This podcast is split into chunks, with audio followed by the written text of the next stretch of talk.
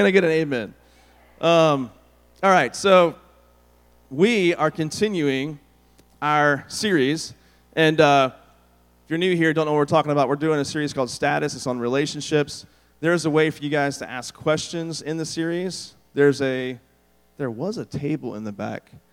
It's now over there, and it moved. Like my, my thing got messed up here. So there was a basket back there. Now it's over there, and the table's over there and, uh, but we'll figure that part out. But you can write down a question, put it on a card, put it in the basket, and we pick those up weekly. And we'll save those for the Q&A panel at the end of the series. Um, any question you're thinking through or struggling through, this is a totally anonymous way for you to turn in a question. Now, today, um, this might be a long talk as well. And uh, so I have, I've made questions for discussion, but I'm not sure we're going to get to discussion today, just so you know. Um, we may actually go the entire time with the talk. Um, plus, I just know that like going talking about like sexuality and then having a breakout discussion, that can just get awkward, right? It, it's just it can just turn awkward. Like that's just what can happen. So we're gonna see how this goes, and we'll see if we have time for breakouts, but we might not as well.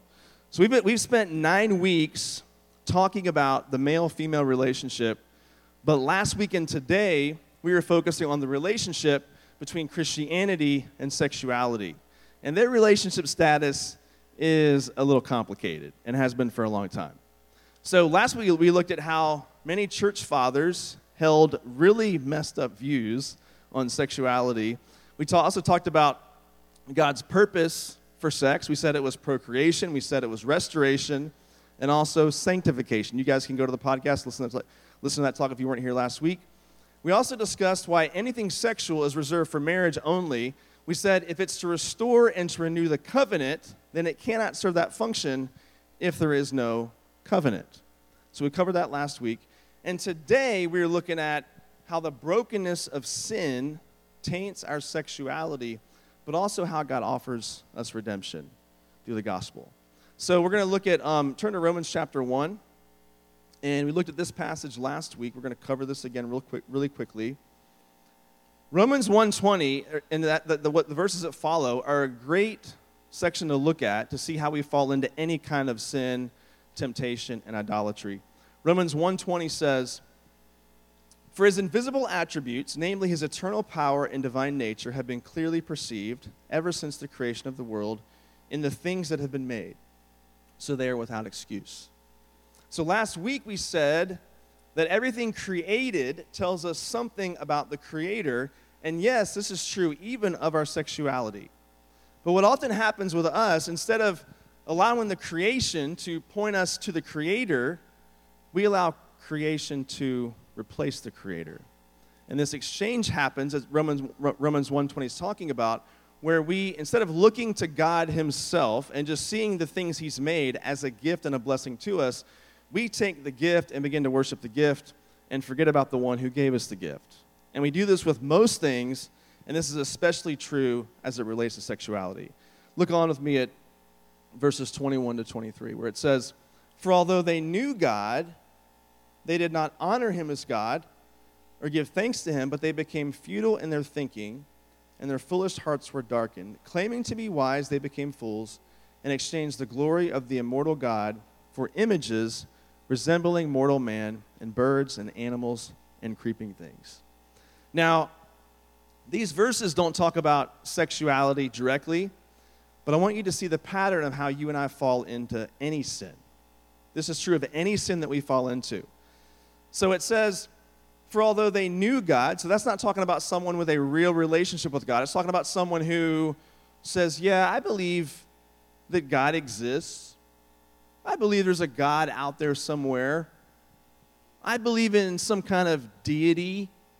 Maybe he's distant. Maybe he doesn't really care about us. Maybe he's just out there somewhere and, and we, don't really, we can't really know this God.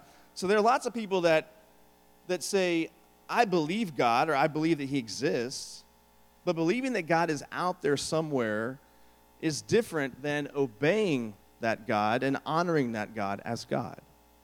So watch what happens when someone does this. When someone re- refuses to honor God and give thanks to God, it talks about two things. It affects how somebody thinks it also affects their heart. And it says their heart becomes darkened. We become blind to the truth even when the truth is right in front of us. So somebody can think that God's out there somewhere, have a vague, they might call it faith. I wouldn't call it faith. They might call it faith. Yeah, I believe God exists, but that doesn't really mean that they have a relationship with Him or that they're, that they're obeying Him or honoring Him as God. Then it says here this statement claiming to be wise, they became fools. I think we see this happening today in our world where there is a wisdom that the world offers us. And if you look at our culture, the media, movies, it's all put before you that this is the new wisdom. This is what it means to be wise. And if you don't, if you don't adopt certain viewpoints that as our culture puts them before us, if you don't see sexuality how our, how our world sees it, well, that means you're not, you're not enlightened. You're not wise as they define it. You don't see things as our culture claims them to be. So, the exact thing that Paul's writing about in the first century is the same thing you see happening today. There is a wisdom that's being put forth by our culture, and, and it's being put in front of Christians to say, if you don't believe this, well, you're not compassionate. You can't be someone who is a virtuous person or a good person because um, you don't see things the way that we think they should be, how they should be perceived. So this leads to an exchange that Romans 1 is talking about. We take good gifts from God and we turn them into God. And Paul is saying this happens for unbelievers, but we all fall into this trap. We all fall into this trap. Now, sexuality might be one of the most obvious ways in which we do this. You see, God has given it to us as a gift, but we have a way of turning it into God, worship, worshiping at the altar of our sexuality. And so, as we chase our idols, there's no question that we are trying to satisfy some deep longings that only God can fulfill.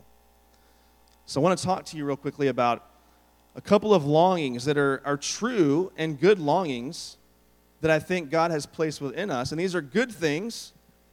God's given us these desires from really almost from birth. But here's what I want you to hear our sexuality says something about God. It says that He created us for intimacy. It also says He created us for covenant. That's, that means a relationship based on a promise. So this means if, if, I sur- if I surveyed this room asking each of you what you prefer, a future with one person for a lifetime or a lifetime of broken relationships, I think almost all of you would pick one person for a lifetime. I really believe that. Because we are wired for intimacy. But we're also wired for covenant, which is a relationship based on a promise. It's true of our relationship with God, it's also true of our relationship with that special other person. So even whenever we walk into sexual sin, I think this is the thing that most of us are looking for. You are looking, in a sense, even in your sinful desire, sinful struggle, you are looking for intimacy, and you are, in some sense, looking for covenant. But when you go around God's will, subvert His will, and take matters into your own hands, it's impossible to have those things the way God intended for you to have them. And I think you have to understand there is a true and good longing that's happening in you, even when you walk off into sin in some of these areas in your life. You know, at a young age, I think even young kids show that they're thinking about the future, like the male female relationship, like down the road. Reminded of a story. One time I was at a wedding of a former intern of mine many years ago. And I forget how old Landon was, my son, but um, it was interesting because during, I think it was like one of the first weddings he ever attended with me. And, you know, it's funny whenever your kids are at that age because they don't know how to really whisper very well. They do what I call they whisper yell. And, and so that's kind of, he kind of whisper yelled something into my ear. And we're like in the middle of a wedding. It's really quiet. It's a real solemn moment, a quiet part of the wedding ceremony. And we're toward the back of this church up in Waco. And he just goes, he's just like, Daddy. And I'm like, what? Keep it down. What, what do you want to say to your dad, you know? And he can't really bring it down. So he whisper yells this question to me. He says, he says, Daddy, when I meet my wife one day, how will I know how to get to her house? It was like he thinks someone just assigns you a wife or like you win her in a raffle or something. Like, Eh, like he just thinks like someone's gonna say, hey, hey, hey, Landon, this is your wife. And he's like, okay, well, how do I get to your house? Like, that's how he thinks it goes down. I'm like, that's not really, there's a bunch of other questions we need to answer first, okay? Just table that for later.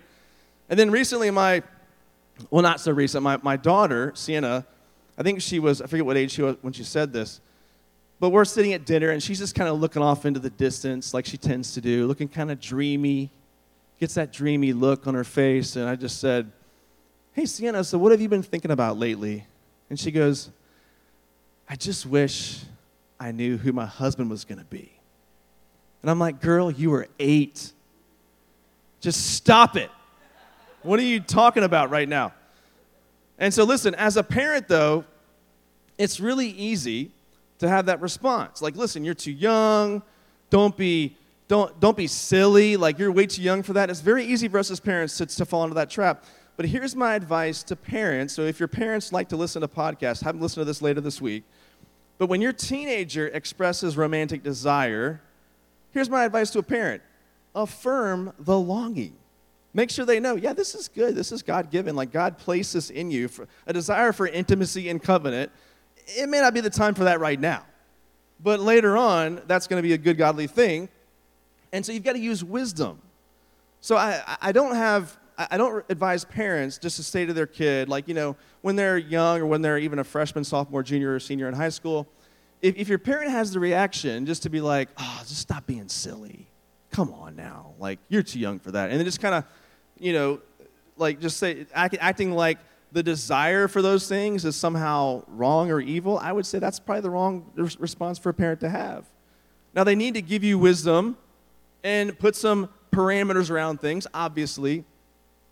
But I think it's a wrong response to make it seem like you're wrong to have the desire. I mean, that's been placed in you by God this desire for intimacy, a desire for covenant, and that's a good gift from God. So, the worst thing a parent can do is to shame them for having these desires. And I think when a parent does that, they might actually drive their teenager into sin. That's when things can get shady, right? Where the parent just says, you know, this is, this is dumb, this is silly. That's where things can kind of go Romeo and Juliet real quick, right? Like crazy stuff starts happening, right? And so I advise parents against that. Listen, we are hardwired for these kind of longings, but they also set us up to believe some lies. And we see that in Romans chapter 1, verse 24 to 25, where it says, Therefore, God gave them up in the lust of their hearts to impurity, to the dishonoring of their bodies among themselves, because they exchanged the truth about God for a lie, and worshiped and served the creature rather than the Creator, who is blessed forever. Amen. The first exchange was replacing the Creator with the creation. The second exchange that happens is exchanging, exchanging truth for lies.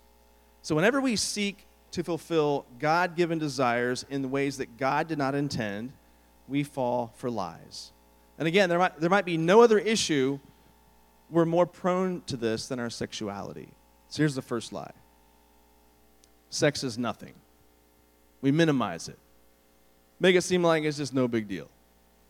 If you ask people in the street, is sex a big deal or is it no big deal? Most are going to say, no big deal. You know, of course, you want to avoid unwanted, un, unwanted pregnancies or diseases, you know, but we should all be free to do as we please. And, you know, consent is the only rule.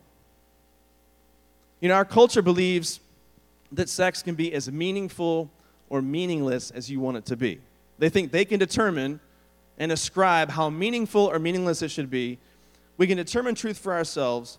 And so there are certain phrases that have entered our vocabulary. So things like, it's just casual or they call it, it's just a hookup, right? That's what our word they have used in the past for, for these kinds of things. I mean, there are apps people get for this kind of stuff on their phone, of course. But just because the culture has bought this lie doesn't mean it's working out for them.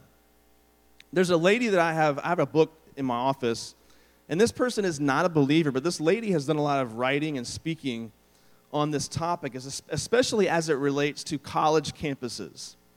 Done lots of surveys and asking people um, how this culture that we talk about here, how it's really working out for them. And what she has found is that the people she interviews and surveys, even they would say it's not the best thing ever. Here's a couple of quotes that she has in her book. She says they're really ambivalent. That means like a love hate relationship about the sex that they're having. According to everything they see in pop culture, they're supposed to be having this great time, but it's rare I find a young person who says hooking up is the best thing ever. She goes on to say, in reality, it seems to empty them out. There's a sort of soullessness fostered in the hookup culture. There's a learned callousness to it. Sex is something you're not to care about. It's almost like their job just to get it done. And so, what she's saying is that these people treat it just like it's this appetite, like just this hunger you're supposed to fulfill. And whenever sex is minimized in this way, and, we, and, and she says, you know, we would say saying sex is nothing, it's not a big deal, it's just casual. What happens, she's seeing how the people that are engaging in this kind of lifestyle, it really doesn't bring the kind of fulfillment and happiness they think it's going to bring them. There's this perception and there's reality. And she's seeing reality. And so this lie, sex is nothing, it runs into another lie, which sounds opposite and insists sex is everything. You see, our culture is really confused, especially right now. And, and you see in our culture this, this movement between these two different lies sex is nothing, sex is everything.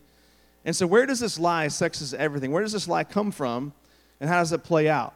Well, there's this guy named Wilhelm Reich.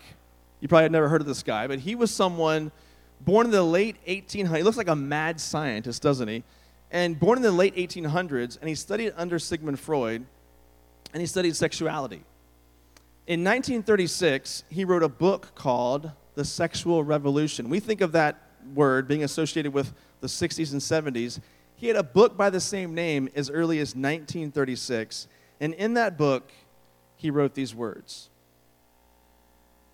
I have become convinced that sexuality is the center around which revolves the whole of social life, as well as the inner life of the individual. And you don't have to look very far today in our culture to see these words playing out in everything advertising, how people describe themselves, what they say about themselves, and they say, This is who I am. And, and so we see what he's, what he's saying here playing out in our culture today in all kinds of ways. There was a chapter in his book called The Problem with Marriage. And in it, he recommends this. He says, we should replace traditional marriage with a series of committed relationships. So it's fine just to jump from relationship to relationship to relationship throughout one's life. And so the, the vows would change in a marriage ceremony. Instead of saying, till death do us part, they might say, as long as love shall last. And this was his vision for what relationships should be. Let's get rid of the old ways, and this is, let's embrace this new way. And in his own personal life, he went from relationship to relationship to relationship, even forced someone to get an abortion. He abandoned marriages left and right. He left his kids. His life was a complete disaster. You see, something happened. His pursuit of happiness led to a whole bunch of sadness for other people. Do you realize when we live in a world that says, you know, go after your own happiness, but do you realize whenever you go after your happiness, you leave a trail of sadness for everybody else in that wake? It's impossible for you to live your life only for yourself and not create complete destruction and, and sadness for everyone else that's involved in your life. It's impossible to do that. And this is what this man did. He ends up in prison, dies in prison, because he believed that sex was everything. So we cannot live by the lie, sex is nothing or sex is everything, because those lies run into each other, and the result is a train wreck. I like what Paul Tripp says in one of his books. He says, Our problem with sex doesn't begin with lust, with bad choices or with sexual misbehavior. Our problem with sex begins when we forget that God must be at the center of this part of our lives as he must be with any other. So, this man, Wilhelm, Wilhelm Reich, he tried to live with sexuality at the center of his life, and it led to complete destruction in his life and many other people's lives as well. Now, we might believe that the problem, our problem, is just simply things like lust or bad choices or misbehavior. But he says, Paul Tripp says here, that, that those things aren't our biggest problem. It's replacing God at the center. And we're most prone to do this, I think, in the area of sexuality. So, to give a quick recap, we have these God given longings. We have a desire for intimacy, a desire for covenant. But those longings set us up to believe some lies that sex is nothing, that sex is everything, that's why we have to understand sex in the proper light. That sex is a sign, it's meant to point to something else beyond itself. So if you understand sexuality in light of the gospel, sex becomes a sign that points to something greater than itself.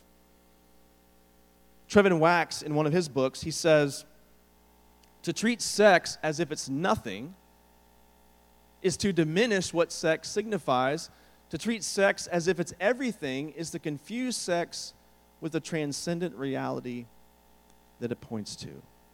And I think our culture makes both mistakes. And I think we as Christians can fall into the same trap of the culture. We can make both mistakes as well. So we don't diminish it and say it's nothing, but we also don't hold it up as God and worship it and say it's everything. So if marriage gives us a picture of God's relationship to his people, then sex tells us something of that relationship as well. You see, with the nation of Israel, God, God told Israel there'd be blessing within a covenant relationship with them. So for us, if, if sex is a gift from God, a blessing from God, and reserved for the covenant of marriage, because you see, God is a covenant God. He's always trying to communicate something about himself when he creates things and makes things and gives those things to us as a gift. So listen, God is not about minimizing joy, He's about maximizing joy in your life and in my life. You see, when our culture sees sex as nothing or sex as everything, it's the Christian response to hold sex up as a sign and say, no, it's not meant to be those things. It's meant to point to something beyond itself.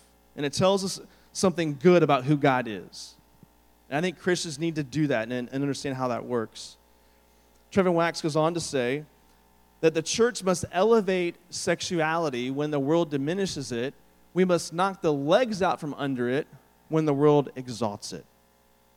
And I know this is kind of like some high and lofty stuff, but I, am hoping you can understand how this does relate to your life as you live out this aspect of who God's created you to be.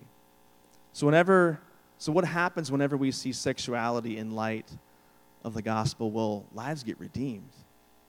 Lives get changed. God performs some miracles in people's lives when they understand God's intent and God's purpose. So I want to ask this question for you. What if I've really messed up? Especially in this area of my life.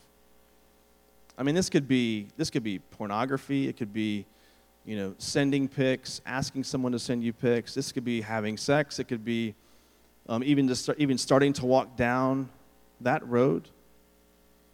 What if I've really messed up in this area of my life? Whenever I've talked to students about sin, and we're having that conversation, and, and they've confessed something they're struggling with or dealing with, they might say, you know, yeah, I messed up. I'll try not to do that anymore. And they see, they see sin as just breaking a rule. And you see, sin is not just breaking a rule, but it's violating a relationship. Now, you might say, okay, Dave, um, you're not helping people who already struggle with shame and guilt. You know, what happens with most of us is we don't, we don't really want to feel the weight of our guilt. And so we try to downplay sin much of the time. and just make it seem like no big deal. That's our way of dealing with the guilt. But listen, that isn't the answer. Because we need to see sin, all sin, as a big deal. We're not trying to diminish the weight of sin this morning. But just seeing sin as a big deal is not the full story. I love what Sam Allberry says here. He says, You see, the Christian message confronts us, so we don't downplay that. We don't, we don't say it's no big deal, that sin's no big deal. But the Christian, the Christian message also lifts us up. It says we've messed up more than we realize, but that we can be given a fresh start and a new hope. Again, we think sometimes that the answer is to downplay sin, but that's not the answer. Or sometimes we go the other extreme and we get we get mired in shame and guilt and never understand the grace and the hope that's offered to us. We make both kinds of mistakes. So if you're asking the question, how do I properly repent of sin? I'm going to encourage you to go to Psalm 51. We're going to look at a couple of verses here today. But I also want you to go home and meditate on this passage. Psalm 51. Go ahead and turn there in your Bibles. Here's the background of Psalm 51 if you don't already know. King David was king of Israel. Many of you know the story. And he saw a woman named Bathsheba. He thought she was beautiful. He was the king, he was in charge. He sends for her and says, I want that woman, bring her to me. Now, she was married to somebody else. And she was married to a guy named Uriah, who was a, a Hittite, who was a man who was hired by Israel to go to battle with them. So she, he's stealing the wife of one of his soldiers that's supposed to be fighting for him. So they go bring, they bring Bathsheba to, to uh, David, and then he commits adultery and sends her away, and she returns a message saying, I'm pregnant. And obviously, it can't be her husband because he's been away at battle. So then he brings Uriah. He calls Uriah back from battle and says, Uriah, come home and, and, and, and go be with your wife, hoping that you know, they'll be together and that, that, that they'll think it's his baby.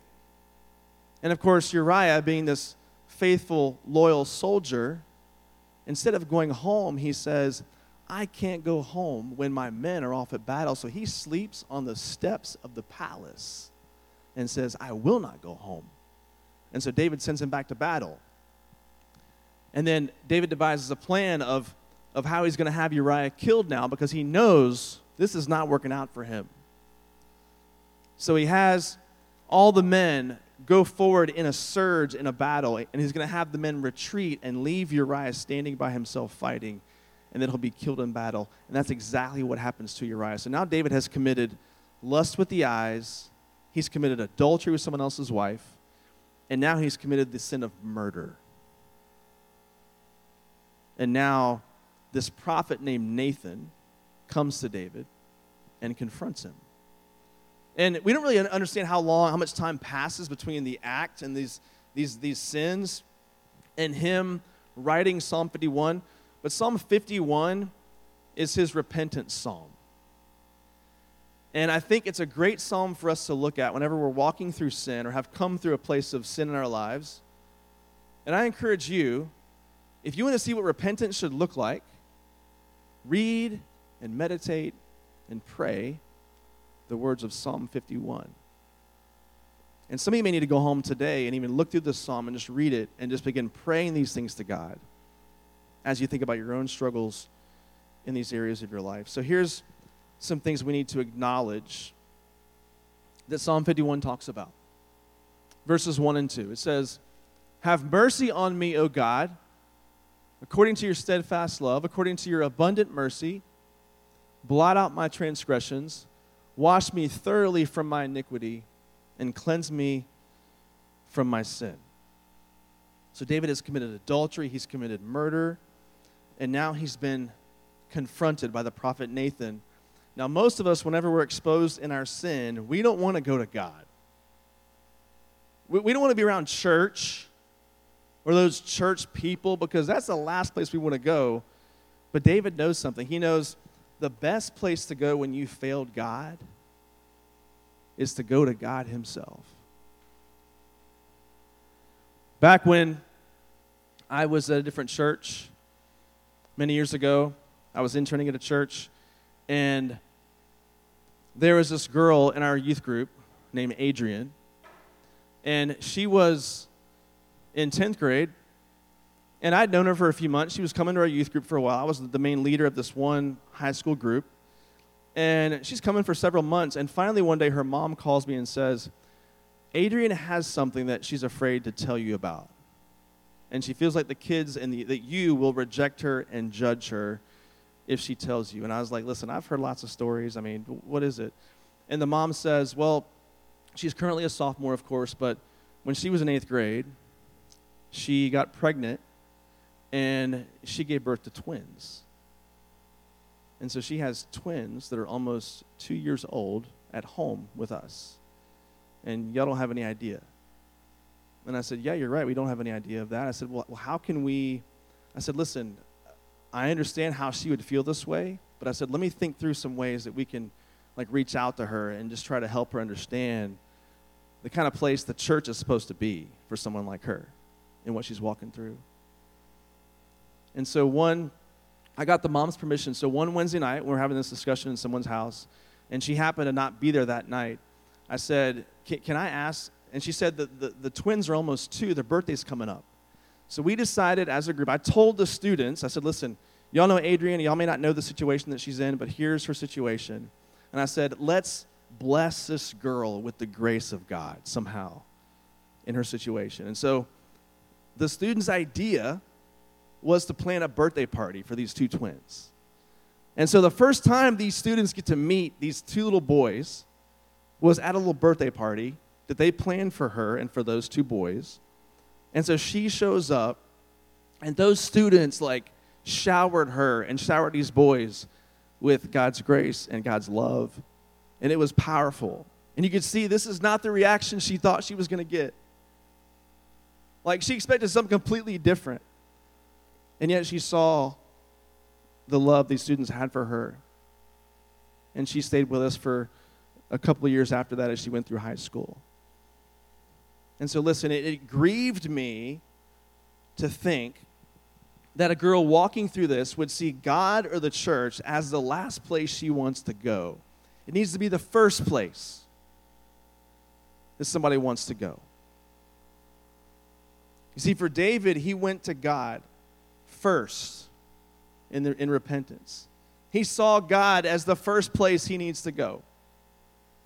And we see that here in verses 1 and 2.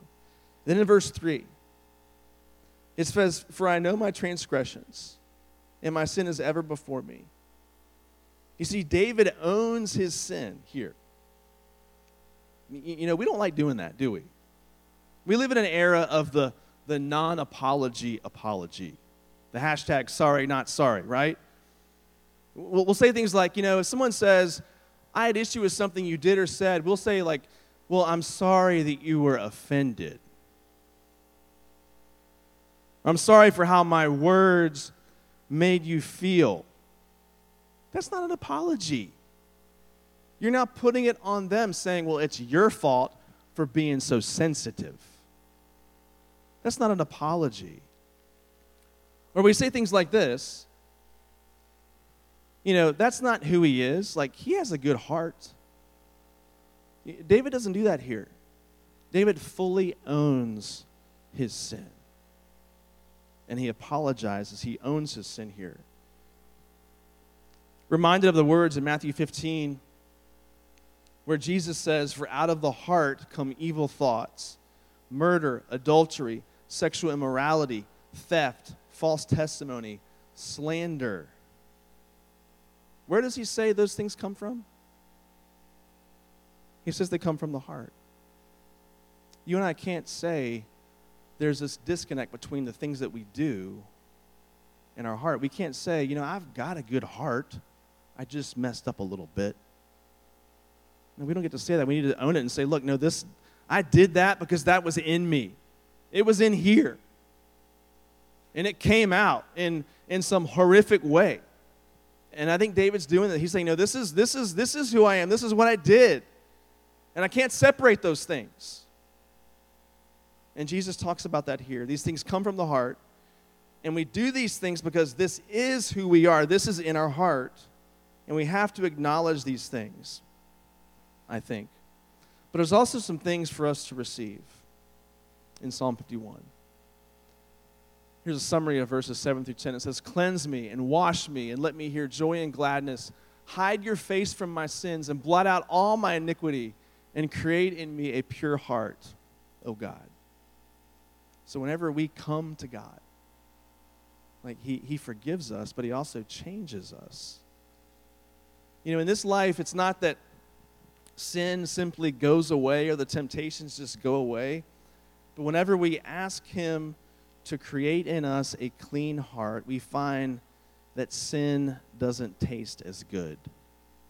We find that sin starts to lose its flavor. I will tell you from experience that when you begin walking in these ways, it's not that you totally don't feel tempted, but I do think there's a greater desire that takes root, it begins to flourish in your heart and soul, and it begins to take over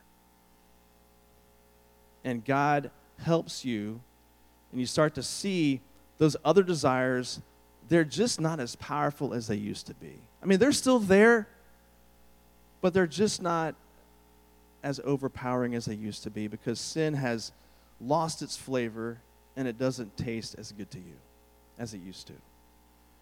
Also, we see here that David asked for joy. Sam Allberry writes that sin attacks our joy and it makes life miserable. But spiritual joy also attacks our sin. So joy has a way of going on the offense and attacking our sin. We only finally stop enjoying a sin when we start to enjoy something else far more. So listen, simply trying to stop sinning or just changing your behavior is never going to work in the long term. It's never going to work in the long term. So, listen, if, if you've really messed up, which is probably all of us in some capacity, I want you to hear these words. We're going to watch a video. This is a video of Matt Chandler about 10 years ago of him sharing a story of how the gospel relates to our sexuality. I want you to watch this clip. But it, it didn't take long um, before my passion for the gospel and, and my passion to see lost men and women saved um, s- started to rub against or collide with the church.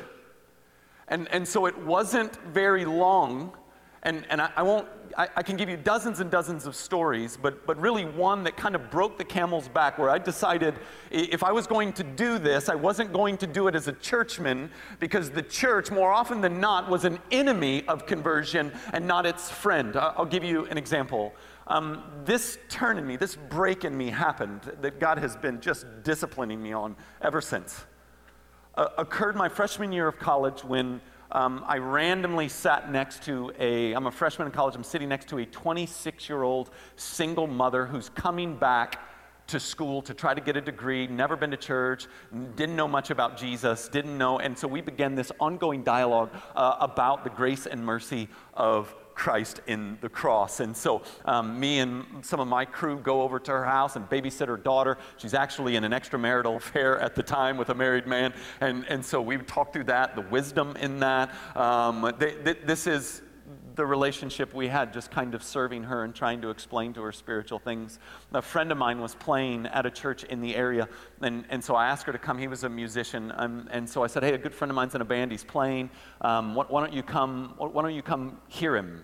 And, and so she agreed. She thought it would be a concert. I knew better. It was shady. It was excellent. And um, she came with me, and, and we listened to Robbie play, and, and he was tremendous, just a real anointed guy. And then the, the minister got up, and he said, Today I want to talk to you about sex. And so I immediately go, Uh oh, this could be a problem. And, and he took a red rose and he smelled it, and he showed how pretty it was, and then he threw it out into the crowd. He goes, Everybody needs to smell this. There's about a thousand of us there, almost all of us college and high school. Smell the rose. I want you to smell it. I want you to touch it. I want you to see the texture in it. Do it, do it, and I'm going to teach. And, and then he began what, honestly, up until this day, and this might have to do with my heart, I don't, I'm still wrestling, um, was one of the worst, most horrific handlings of what sex is and what it isn't that I ever sat through. It, it was fear mongering at, at, its best. It was, um, you don't want syphilis, do you? And everybody's smiling and having a good time until there's herpes on your lip, and you, right? And so I'm just thinking with Kim beside me, what are you doing? What are you doing? And, and then as it wraps up, he goes, Where's my, where's my rose? Where, where, where is it? Where's, where's my rose? And you know, some kid came up, the rose is just completely jacked up. It's broken, the things are off, the petals are broken. And, and he lifts it up, and his big crescendo, I mean, his point is to hold up that rose and go, Now, who would want this?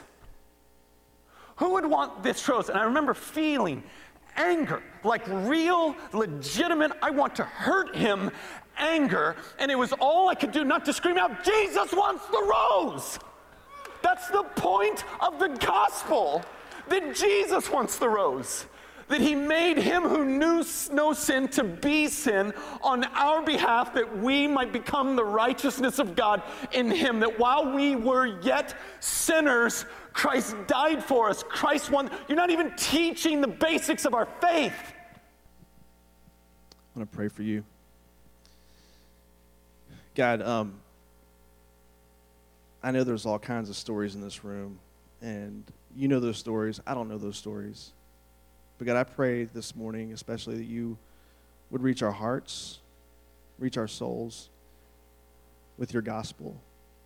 Whether someone is a believer who's fallen into sin, whether someone is not yet a follower of yours, I pray that they would understand, they would know your gospel, and they would cry out to you this morning in repentance and turn towards you.